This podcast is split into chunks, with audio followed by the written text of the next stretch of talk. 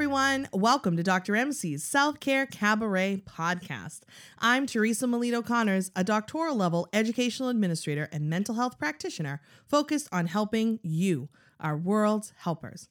Every day we have a choice to prioritize our well being, to incorporate reflection, recovery, renewal, and resilience strategies into our lives. However, those of us who step up and serve our communities in healthcare, education, nonprofit spaces, and more can struggle with putting ourselves first. I've seen it firsthand. It's a challenge. Enter Dr. MC's Self Care Cabaret. Here, we have real, intimate conversations with leading experts passionate about accessible, sustainable self care in its 10 domains. It's all about the hard work we can take on together to find our spotlight. And it is a great honor that I welcome Dr. Claudia Welch to the podcast today.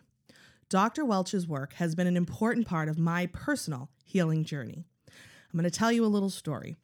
Years ago, when I started studying Ayurveda, her book, Balance Your Hormones, Balance Your Life, was recommended. Fast forward a few years, I found myself without a menstrual cycle. I, like many young women, went on birth control to avoid pregnancy at around 20 years old. I read through the scary pamphlet that the doctor gave you that came with the birth control and all that good stuff, and I even asked some questions. But at the time, I was brushed off. And my doctor said something to the effect of, you know, they have to put those disclaimers there if, like, one person has an issue. Don't worry about it. And back then, what did I know? I trusted the medical professionals without question. Then, around 2015, as I said, my period vanished altogether. Just poof, gone. No explanation. Was this a result of my eating disorder? Perhaps. Was it because I had been on synthetic hormones for many years at that point? Maybe. But I wanted answers. I went to several doctors and I went through some really uncomfortable testing and nothing. I was told maybe I have PCOS, but no testing could confirm it.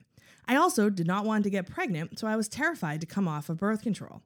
The doctors just shrugged at me and said, Well, you don't want to get pregnant, so you don't have a period, don't worry about it. I think I always knew in the back of my mind that that was not healthy. So let's fast forward again to the summer of 2020. I dug out Dr. Welch's book as I was looking to heal my body further after being in recovery for eating disorder at this point for a few years. I decided it was time to really read this book.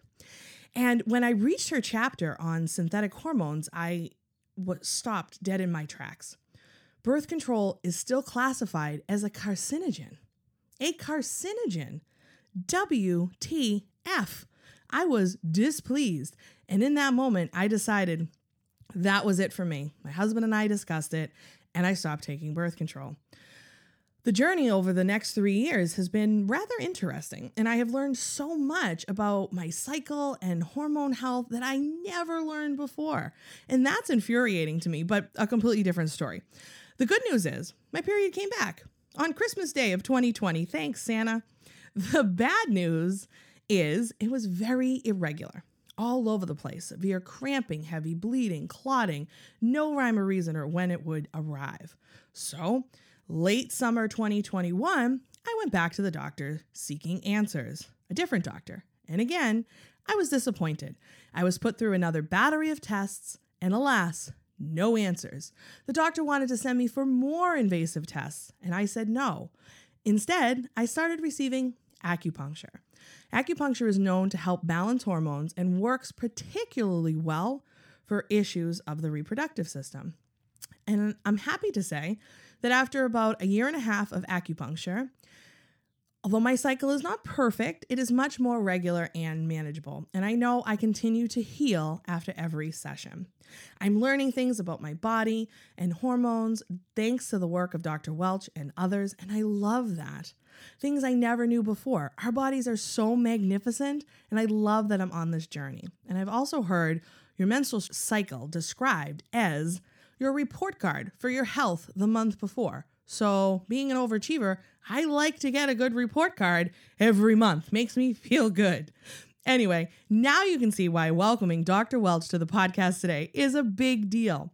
Dr. Welch has been a lifelong student of medicine and life. She has practiced Ayurveda, is a licensed doctor of Oriental medicine, and has authored the book I mentioned, Balance Your Hormones, Balance Your Life Achieving Optimal Health and Wellness Through Ayurveda, Chinese Medicine, and Western Science, and another book, The Four Qualities of Effective Physicians Practical Ayurvedic Wisdom for Modern Physicians. Dr. Welch has lectured internationally on Oriental medicine and Ayurveda, exploring how Eastern medicine applies to women's health and today's reality in general. And without further delay, here is our conversation.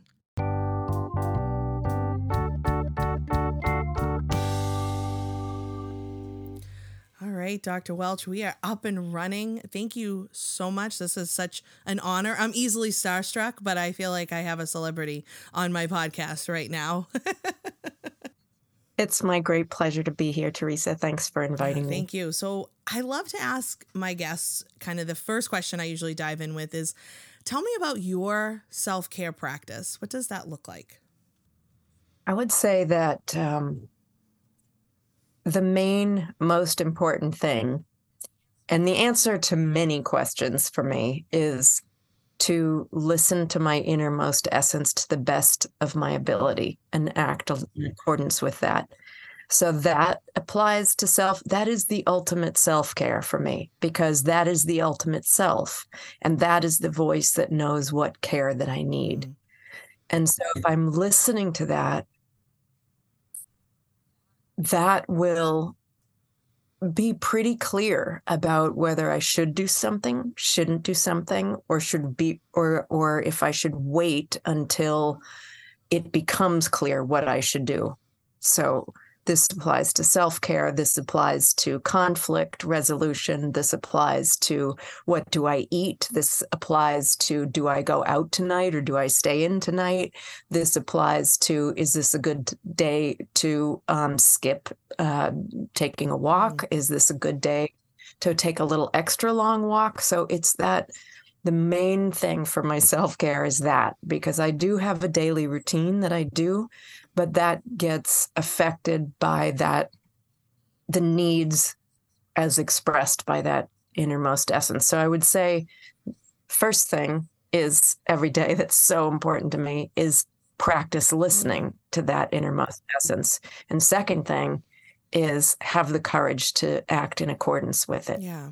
That's really beautiful. I'm always saying in my work that we're just so disconnected from our physical body. We run around from thing to thing and do let all these outside influences kind of guide how we behave instead of turning inward and listening to our bodies. So I think that's a really powerful practice. I always start my workshops by asking people, "How are you feeling?" And like it, it sometimes it takes people like a second. They're like, "Oh, oh, ah, I don't know." Like, you know, just take a minute. It's just how are you feeling right now? No wrong answers. Yeah, yeah, and then uh, you know the thing with that is Teresa is is we're not only disconnected from our bodies, we are disconnected from that innermost yeah. essence. We don't even know what we need. We don't even know what balance feels like. So, you know, one of the reasons I think that we tend to outspend our emotional, physical, and financial and spiritual resources day after day after day is that we are not practiced at listening to we're disconnected to that that in the voice of the innermost essence. And may not even know what that is you know? It's not the intellect. The intellect has serious um, limitations you know? You everything can look good on paper and it turns out like um, shi and or it look looks terrible on paper and ends up being a successful route of travel. And so it's not just the voice of logic and it's not just the voice of emotions. Emotions can be up and down and all over the place and hide what our innermost is essence is saying and it's not the voice of seduction saying oh if you do this you'll be thinner richer more powerful more lovers more more stuff. You know it's not that voice and it's not the voice of fear. It's not the voice saying oh don't do that because if you do that my life will fall apart or i won't be able to pay or I won't be able to, you know, um, have as much sex or I won't be able to have as much money or I won't be able to have XYZ. That voice of it, it's not any of those. It's something underneath and unmanipulatable and um, uninfluenceable by all of those things. Mm. Do you have a practice that you recommend for folks to maybe help tune in to that voice?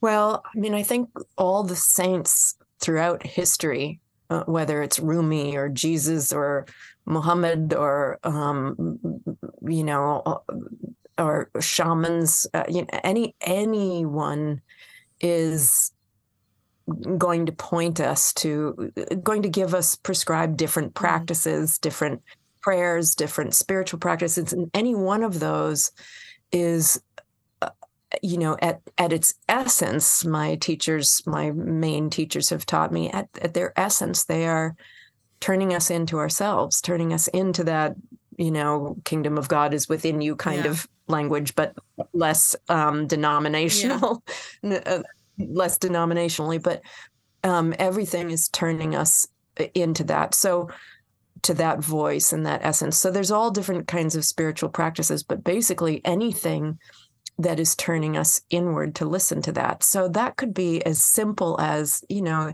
if we if we're not following a, a, a teacher or a religion or particular practice um, my teachers have been very clear with me not to teach people meditation practices or mantras or things like that because then you take on a certain level of responsibility mm-hmm. that we're ill equipped to take on if we're not of the caliber of you know buddha and sure. christ and and certain gurus and so forth but um what we can do which is a very simple beginning is is tune inside with certain visualizations that allow us to kind of you know close our eyes and and tune in to being able to to turn on our internal sensory apparatus and be able to feel internally what's happening in our bodies and in our energetic bodies. I mean, if we tune into, if we close our eyes, you know, if we just, if you and me just sit here and all the listeners just sit here for a second, close our eyes and turn our attention inward and try with with our imagination to trace the boundary of us versus not us, which from a visual point of view with our eyes open is the skin. So if we even just try to feel the boundary of ourselves at our skin, it's difficult to feel that boundary uh, all over the place. Maybe you feel the skin a little bit on your mm-hmm. fingertips mm-hmm. or where air is blowing or something, but we don't actually feel when our eyes are closed, most of us, that the boundary of us is at our skin. So if we take one step beyond that, it's there's this what they call the pranamaya kosha, the the prana body, the life force body, which extends out beyond our skin to a certain point. And you know, you could call that your aura or your energetic field or some other kind of new agey thing. And but by whatever name we call it, right, there's this sense that we don't end at our skin. And so just if we close our eyes and bring our attention to this kind of force field that we feel is us that permeates the physical body but doesn't end at the boundary of the physical body doesn't end at the boundary of the skin. If we start to feel oh what's going on in there? And we take some slow deep breaths and you know we can feel where there's tight spots or sticky spots or empty feeling spots or um, this kind of thing.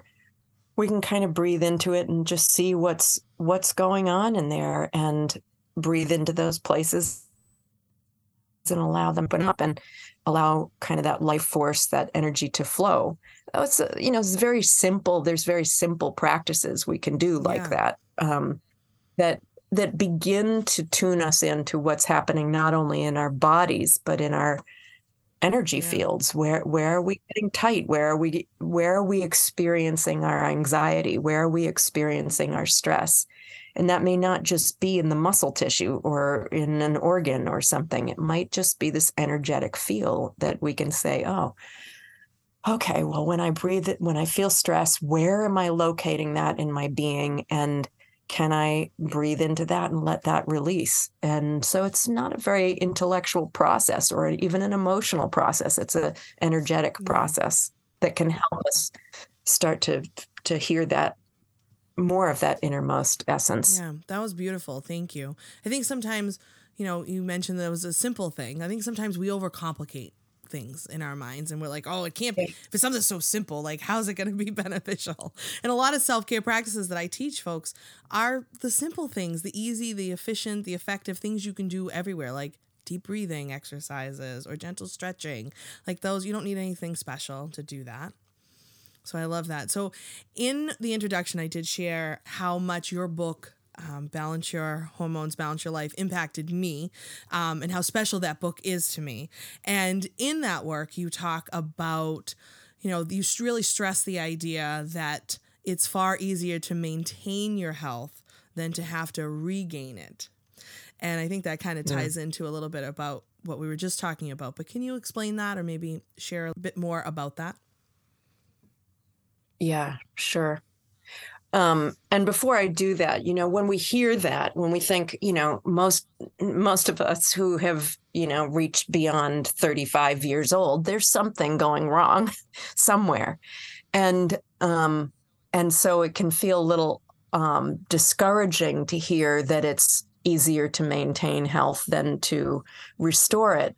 So just off the bat, I'll say that almost everybody gets into a situation where something is wrong and we have to regain or restore health. And that's entirely possible many many times. So you know just to just to have that kind of hopeful outlook as as we um, go into this topic that you know it's it's true and it's it's it's also possible to to restore and regain health. So nobody should feel too too discouraged, right? But yeah, it's. I mean, I think it's fairly self-explanatory that it's sort of like if if we take a metaphor, if if you're keeping up a house, if you live in a house and you're keeping up with it, the roof starts to leak, mm. and you're like, oh, the roof is leaking. I've got to I've got to take care of that leak. Um, and oh, the window broke we've got to take care of that that leak otherwise the, there's going to be problems down the road if we don't do that what happens the, the rain gets in it starts to rot out the joists mm-hmm. it's and then the ants come and they start ruining the wall and they start opening up a hole and then the mice come and then they have a place to set up camp and pretty soon your house smells like mice and they've screwed up the insulation everywhere and your house is really it's going to take an enormous amount of money and work and effort to fix that. And if you haven't fixed the window the weather's going to come in it's going to start to rot things out sure. you know raccoons come through the window. So it's like that with the body. If you if you take care of those broken windows and and leaky roofs right away it doesn't have time to affect you know other organs and organs you know one organ more deeply and so forth. So yeah. Yeah no i love that metaphor. And when it's funny that you use a house. I always use when i give like the definition like a real formal definition of self-care i use the foundation of a house as an example. Because if you have a cracked weak wobbly foundation for your house you're not going to have a very long lasting house. So I treat self care right. as my f- a foundation, the foundational way you care for yourself so you show up is the best you possible. So very cool. So now we just right. built on that house metaphor. I like that. Did you hear the news about our exciting new offering from the Self Care Cabaret? We're calling it Talkback. If you're familiar with the theater space, you may have participated in a talkback before. After a performance, the cast and crew will come back on stage to chat with the audience and answer questions. Think of it as a casual guided discussion. Inspired by this and by popular interest, we've come up with a talkback for the Self Care Cabaret podcast. Groups will listen to a podcast episode or two of their choosing, then I'll come and lead your discussion either in person or virtually of those episodes, expanding on the big ideas. It's a great option for groups looking for short, impactful professional development or smaller teams looking to get an introduction to self care and well being. We have done a few of these so far, and let me say, they have been so much fun. So if you're interested in bringing a talkback to your group or organization, email podcast at drmcselfcare.com. And now, on with the show. So yeah. I do want to shift a little bit and start talking about like hormones specifically and women's health. So after reading your book and it was specifically around you know synthetic hormones and the use of synthetic hormones i was on birth control at the time of reading your book and after reading your book was like i'm not doing this anymore. So thank you for that because i think it was where you talked about it being a carcinogen that really kind of sent me over the edge where i was like oh my wait what? Why? Why did i not know this? So i'm wondering if you can talk maybe a little bit more about that and maybe like how people might know if their hormones are out of balance or if they're experiencing an imbalance. Yeah, sure. Um, well, let's take those are two different things. Sure. Like there's the synthetic birth control, and then how do you know what if your hormones are out of balance? And and so let's take the second one first. How do you know if your hormones are out of balance? And basically, and this is also maybe going to be a little discouraging, but it place, but we've got to we've got to we've got to face up to what reality is before we can get into an encouraging sure. point place about it. So the discouraging thing is the simple basic idea here is that if you are under stress, you do not have balanced hormones. Oh. You can't. And so that's the mm. discouraging mm. part because so many women are are going around under enormous sure. stress. If that's happening, your hormones are not balanced. Your sex hormones will not be balanced. That's just the clear. And the longer that happens and the more intense the situation is, the more intense the stress is and the longer it is if it's it could be chronic and mild it could be chronic and severe it could be um, a short amount of time under stress but severe stress any one of those, those things is even a short amount of time with mild stress is going to affect the balance mildly. So, but, but the longer and the more severe it is, the more severe that imbalance uh, is going to be, and the more deeply that that's going to take root and affect the endocrine system. The endocrine system being that system of the body that governs and uh, manages mm. hormonal balance and reg- regulation there's all kinds of reasons for that but that's the bottom line. If if if you're under stress your hormones are not balanced. So ways that that you can see that um, playing out can be irregular hormones heavy menstrual cycles um, yeah irregular menstrual cycles heavy menstrual cycles uh, not uh, amenorrhea, no menstrual mm. cycle, um, light menstrual cycles, hot flashes, night sweats, mood swings, um, acne related to the um, hormonal cycle, headaches related to the hormone your menstrual cycle. Um, it could be uh, too much lac uh, too much milk if you're lactating, too n- not enough milk if you're lactating. It could be um, masses in the uh, uh, in the uterus, meaning like um, uterine fibroids, something like that. Um, it could be endometriosis. It could be fibrocystic breasts. It could be um, sore, tender breasts before the cycle. Like all, all of those things can can be reflective of hormonal imbalance. Um, so, uh, yeah, mood mm. swings, the, all those kinds of things. So, um, when we see that, we recognize, oh, hormonal imbalance is is a pandemic that makes COVID look right. wimpy. Yeah, for sure. yeah, for sure. And it's so important. And I think it's not talked about. I mean, yeah. I learned so much from reading your book that like I didn't and I never heard eh, like half of this stuff before, more more than half of it. I'm like, wait, how did I get to this point that I did, never heard of some of these things? Right.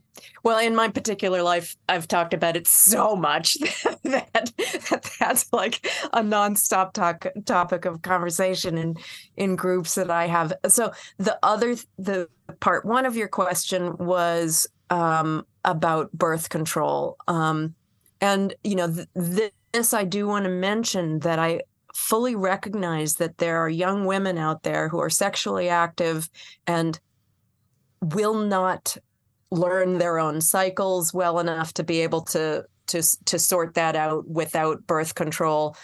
May not um, use condoms or or um, may not have um, IUDs. All all of the kinds of birth control forms are a little problematic in one mm. way or another, and I think that synthetic birth control is problematic uh, is sufficiently problematic that I don't like it. However, I think it is the lesser of certain evils if a young woman is likely to get pregnant if she's not on that because of the kinds of issues around around that is she, you know is she or can she is she d- does getting an abortion fit with her um, her ethics, her moral sure. compass, her religion, her you know and uh, i'm not making a value judgment on that. If for some women it does and for some women it doesn't. And um, in many countries abortion is illegal. And in in many situations having a baby is extremely difficult yeah. to do at that time. And so putting a young woman in the position where you know i would say hey you know, I don't like synthetic birth control. It comes with side effects that are not good. Um, so don't do that. That might put her in a very precarious position. And in such a case, maybe the birth synthetic birth control is a better option than some sure. things. Um, all else being equal, without political and religious and ethical and moral uh, um, considerations, I don't like synthetic birth control. I, there, it comes with side effects. It, it doesn't it never comes with no side effects um, so it's just a matter of how much of a hit someone's going to take with those side effects you know so um, there's a book that that uh, I know I mentioned and, and reference in Balance Your Hormones, Balance Your Life that I think is is a useful read for for women who are interested in uh, issues around the pill, and that's called "The Pill." Are you sure it's for you? Um, by Alexandra Pope and oh, another wonderful woman whose name I'm blanking on right now, but I love her. Um, but anyway, it's a great it's a great book. It's excellent resource. And then uh, you know, and there's Toni Weschler's book. Here I am promoting other people's work, but these are really great, great works. Um, Toni Weschler's uh, book on fertility, which um, now I can't remember what that one's called either, but um, it's on fertility. It's Toni Weschler. it's one. It's very a really popular book.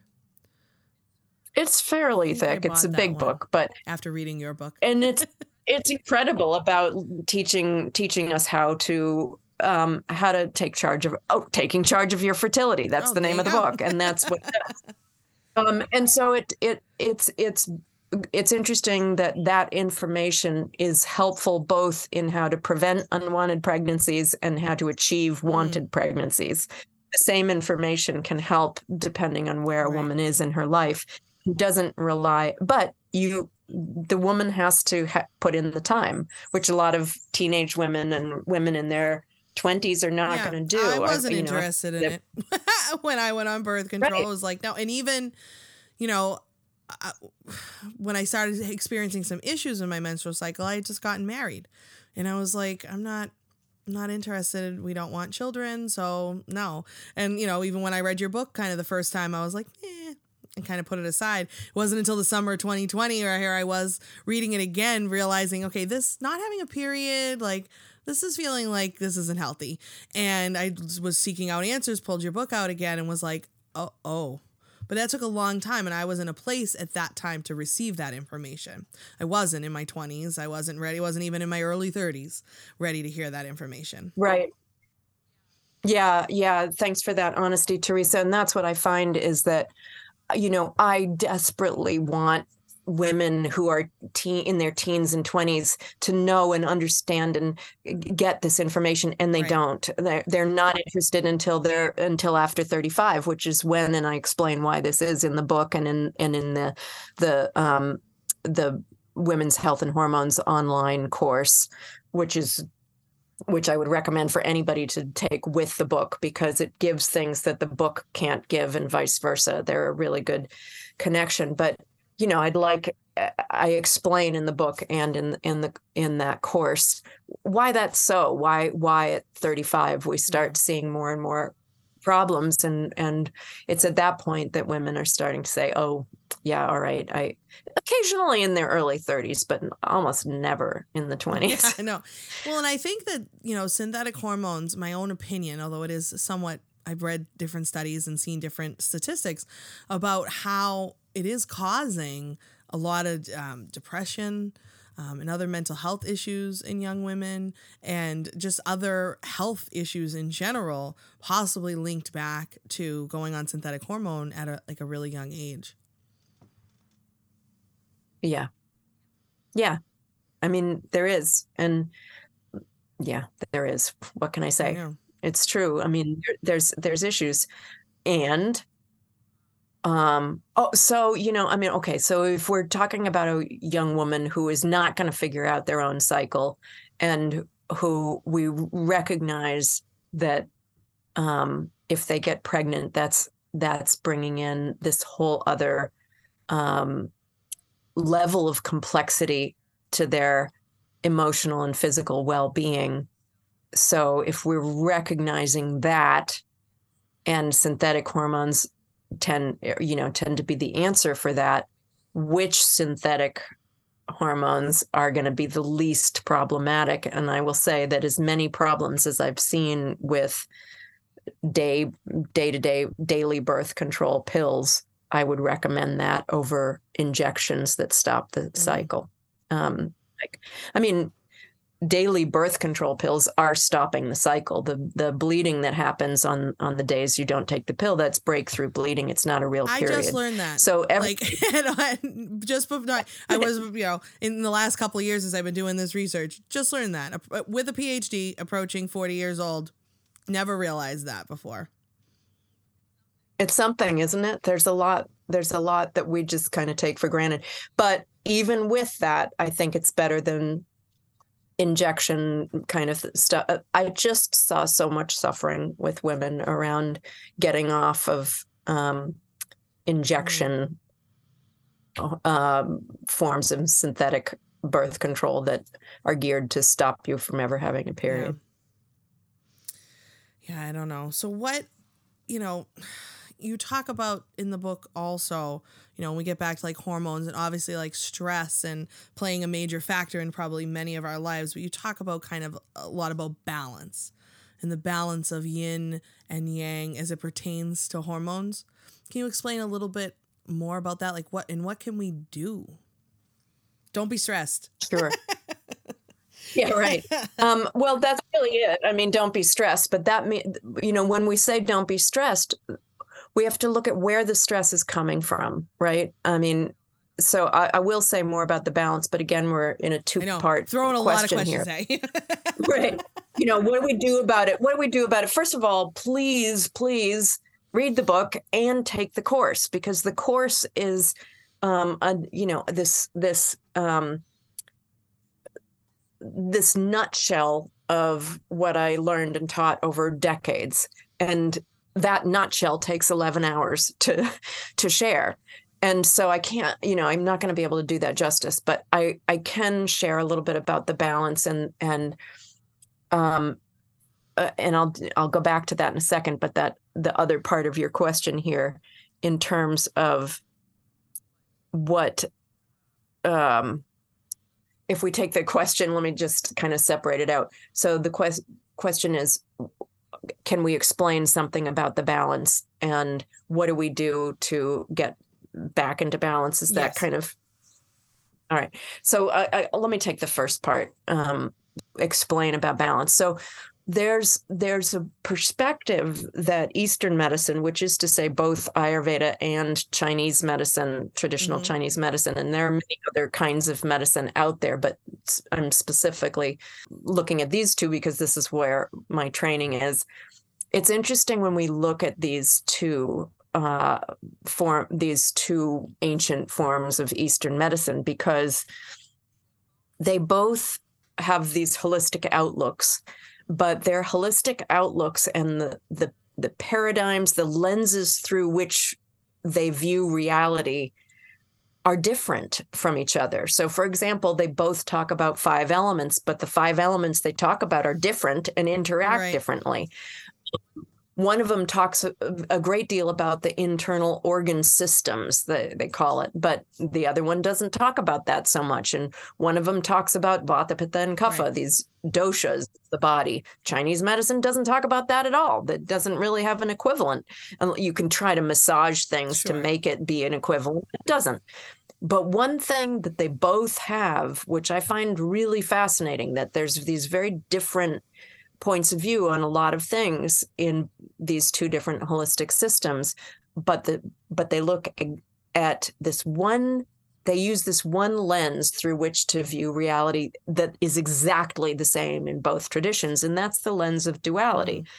And duality uh, eh, you know is is described the same way in both systems of medicine and which may leads me to feel this is a very archetypical way of viewing reality. These two separate cultures that came up with all kinds of different ways to to describe and understand reality came up with exactly the same way to describe and understand reality in this particular lens and this is the lens of duality. And and what we've got is on one hand we've got yin which is synonymous in ayurveda with santarpana or brahmana um, gunas qualities these and what though what yin is what brahmana is is this aspect of duality that is um, that we can describe using words like calming building nourishing cooling grounding. You get Mhm. the you get the feel of that right?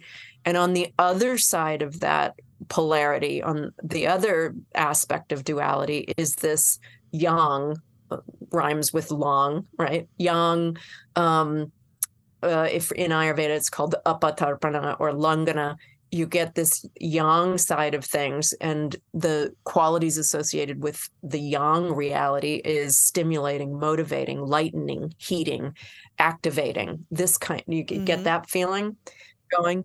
And so um when we look at balance in the human organism or in any animal organism or plant organism, there's a balance of substance, which is the grounding, nourishing, building stuff, and sort of an energetic um, kind of thing, the stimulating, motivating thing, whether, you know, some kind of activity in the organism. So we are prima donnas, human beings. We are prima donnas. On one side, we've got hot. On the other side, we've got cold, which are are examples of Mhm. yang and yin. Yang being hot, yin being cool. So we've got hot, cold. 96.8 you know or 98.6 right we've got this we've got this very narrow parameter in which we're comfortable Mm. right? So 98.6. That's our that's our baseline. Um, 37 degrees uh, Celsius for anybody listening from from Celsius oriented countries, right? But we've got that's that's our happy place, and a, a degree or two on either side, we're very mm-hmm. uncomfortable. A degree or two more, dead. That's the balance I'm talking about, and that balance is between hot and cold, light and heavy, oily and dry, substance and energy like all of these things have to coexist in our being and what are the forces that manage that and keep us not too hot not too cold just in that right little Mm. prima donna thing that like, right what does that hormones do that they make us hungry they make us thirsty they make us feel satiated they make us feel um, tired. They make us feel act uh, energetic. They make us feel calm. They, they make us do all these things, feel all these things, and they respond to what we're doing. So if we are highly active in our life, it's going to increase that kind of active, stimulating, motivating heat, um, lightening effect on us. And if we're slow and we're sleeping a lot and eating cold, heavy, wet, dense food, we're going to get more heavy and cold and wet and dense and slow. And and too much on either side is going to be problematic, right? Too much heavy, slow, dense, that's going to give us masses, uh, uh, excess weight, excess fatigue, excess things like that. Too much stimulating, lightening, motivating, we're going to we're going to be too skinny it's not going to be good for us it's not going to be good for our hormonal health it's we're going to get insomnia and anxiety and you can have happily you can have both of these things going on at the time okay maybe it's not happily but that gets in that gets into a little confusing thing like why does that happen? Why do you get fatigued and overweight if you are always mm. outspending resources and you're too activated and too motivated and that's a whole thing we go into in the course. And it's something that naturally happens. And if so, if you're, for example, very stressed out and you ha- are carrying excess weight, it may be if that stress is because if that excess weight is because of excess weight too long affecting the endocrine system and the endocrine and the insulin producing portion of the pancreas that weight is there because of that, not because of being too slow, eating too much, not exercising enough. And so, if you do those things, if you over exercise, if you undereat, if that's going to make it worse. So, this is why we have to see for every individual why why is the weight too little why is it too much why is the um why is the fatigue there? Is it because of just excess lethargy or is it because you've overworked yeah. and you're fatigued? So we have to look at each person's um, situation in order to understand where they are in this balance. Yeah. It's wild. it's so important yeah. though. And this like this isn't stuff that people generally talk about, people generally study and and or other medical professionals share. I mean, it's not it's not really how we do things here. I'm a big proponent of Ayurveda myself. I have studied it, not certainly not to the magnitude that you have, um, but it's just it's fascinating to me and I wish that more people understood it and were interested in it or exposed to it or had access to it. Well, thanks to you. That's happening. We're trying. so I'm wondering, you know, what is maybe like your kind of go to practice? Like, do you have something that you, or like a favorite thing that you like to do to kind of help keep yourself de stressed and in balance?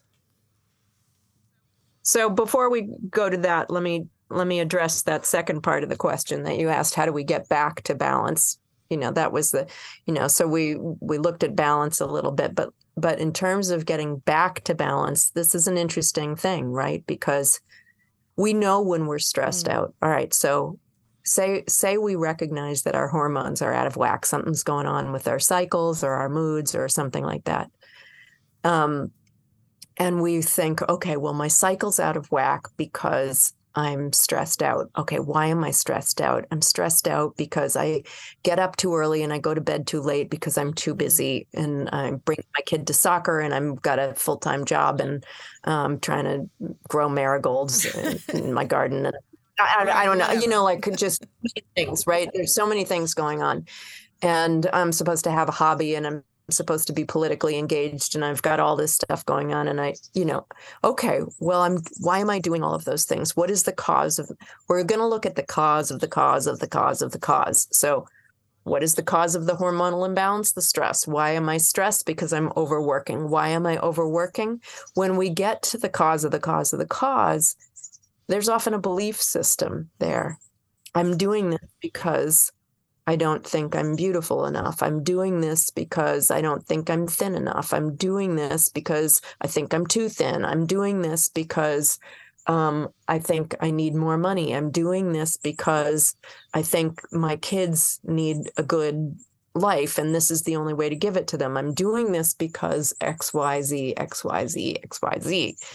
And it's that that we've got to look at. Okay, well, why do I think this? And I think that there, what I've seen at the bottom of this when we start going down those rabbit holes are we're doing this because we're possessed. Mm.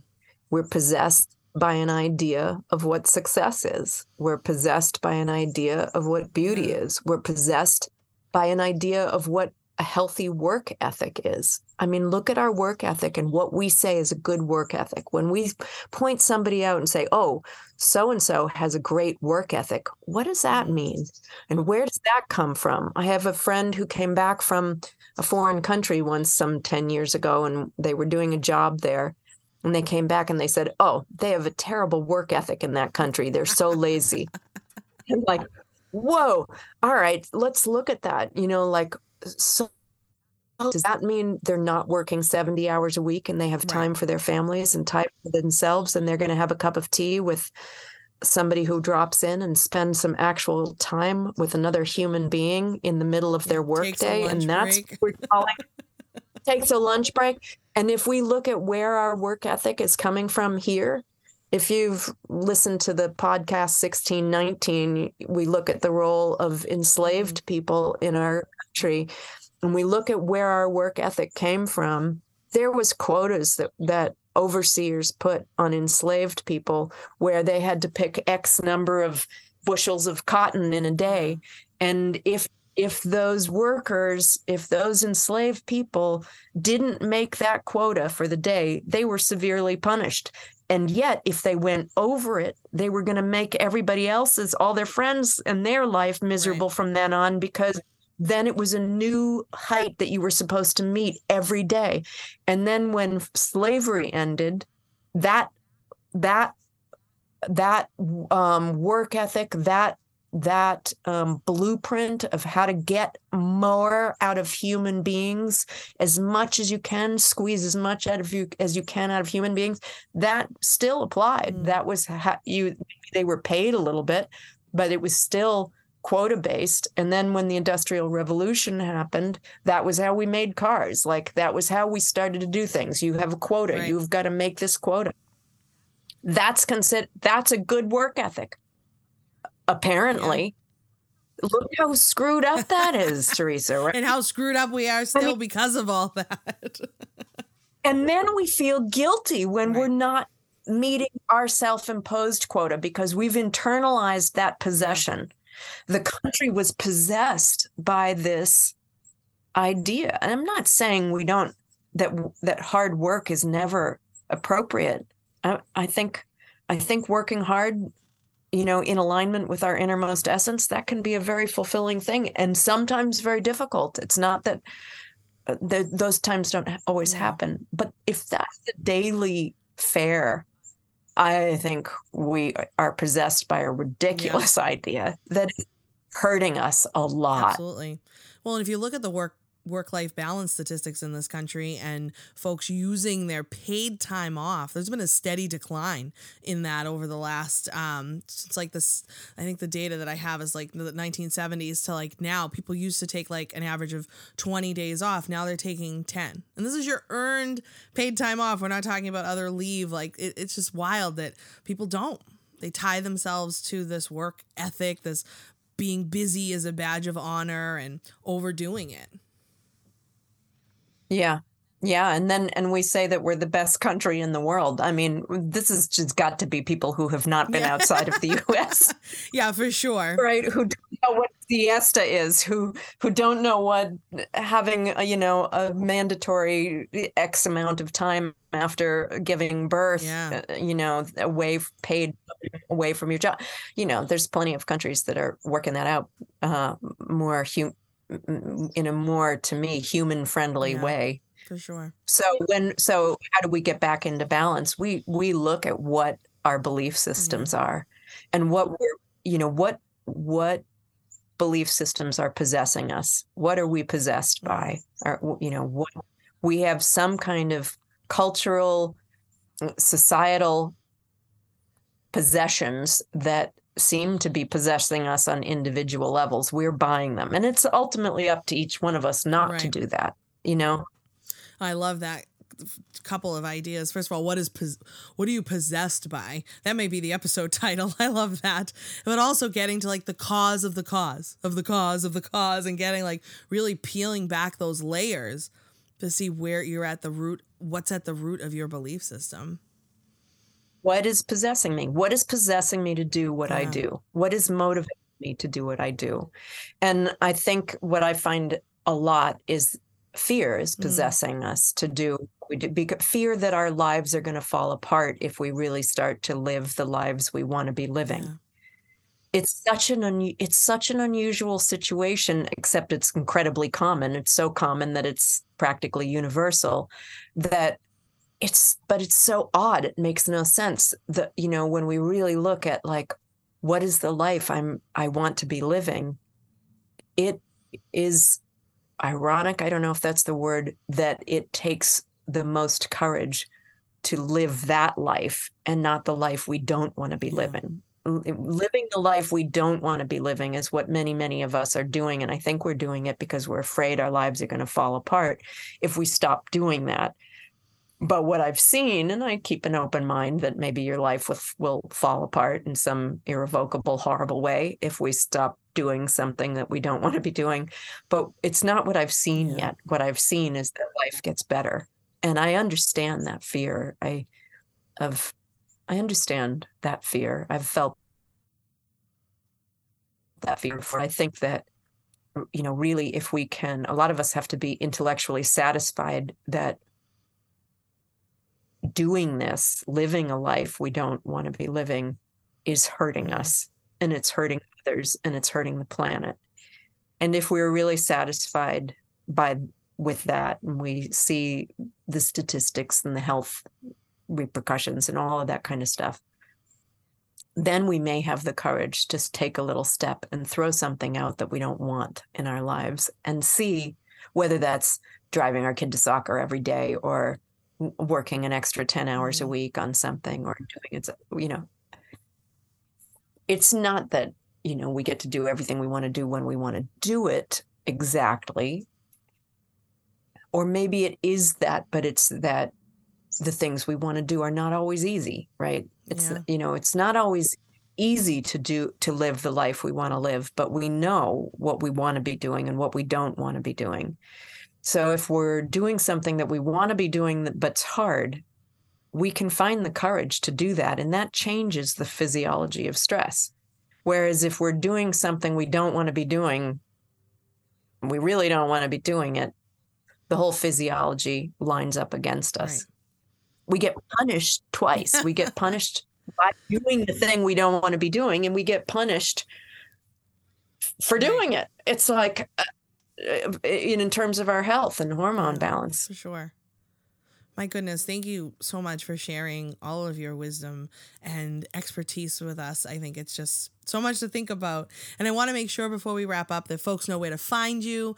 We'll make sure your uh, website and everything. You talked about your wonderful courses and your books. Make sure everything's linked in the episode notes. But if you just want to give us your website and maybe your social media handles um, for folks, that would be great.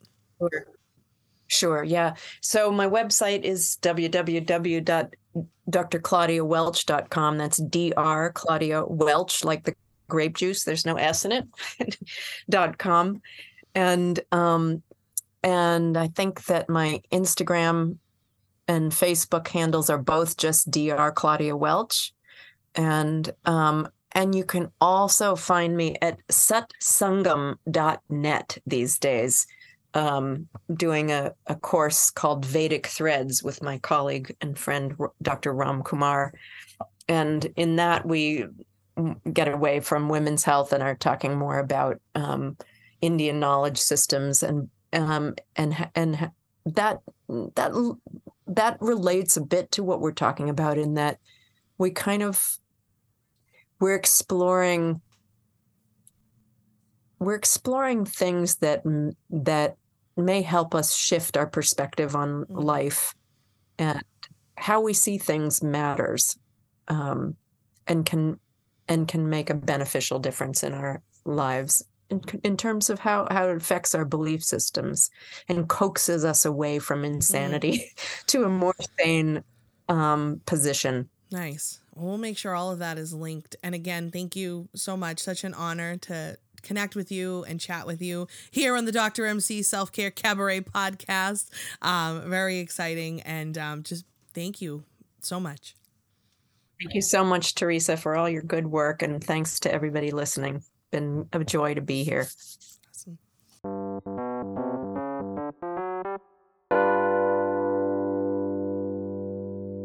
Wow. What an honor it was to chat with Dr. Claudia Welch. As I've explained, her book really changed my life when I was ready to digest and hear that information. I plan to share more about my healing journey in that regard in the coming months, so stay tuned for that. But really, Dr. Welch gave us so much to think about and consider, such as connecting to our innermost essence. And step two, having the courage to honor that essence. What a powerful practice.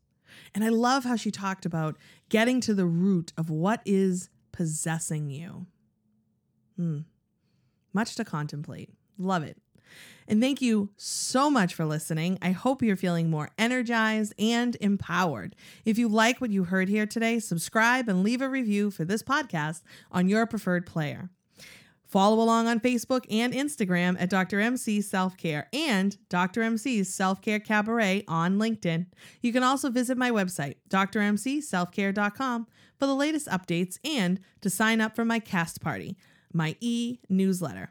And if you're ever interested in having me present to an audience near you, email info at drmcselfcare.com. Thanks again, stay well, and do good.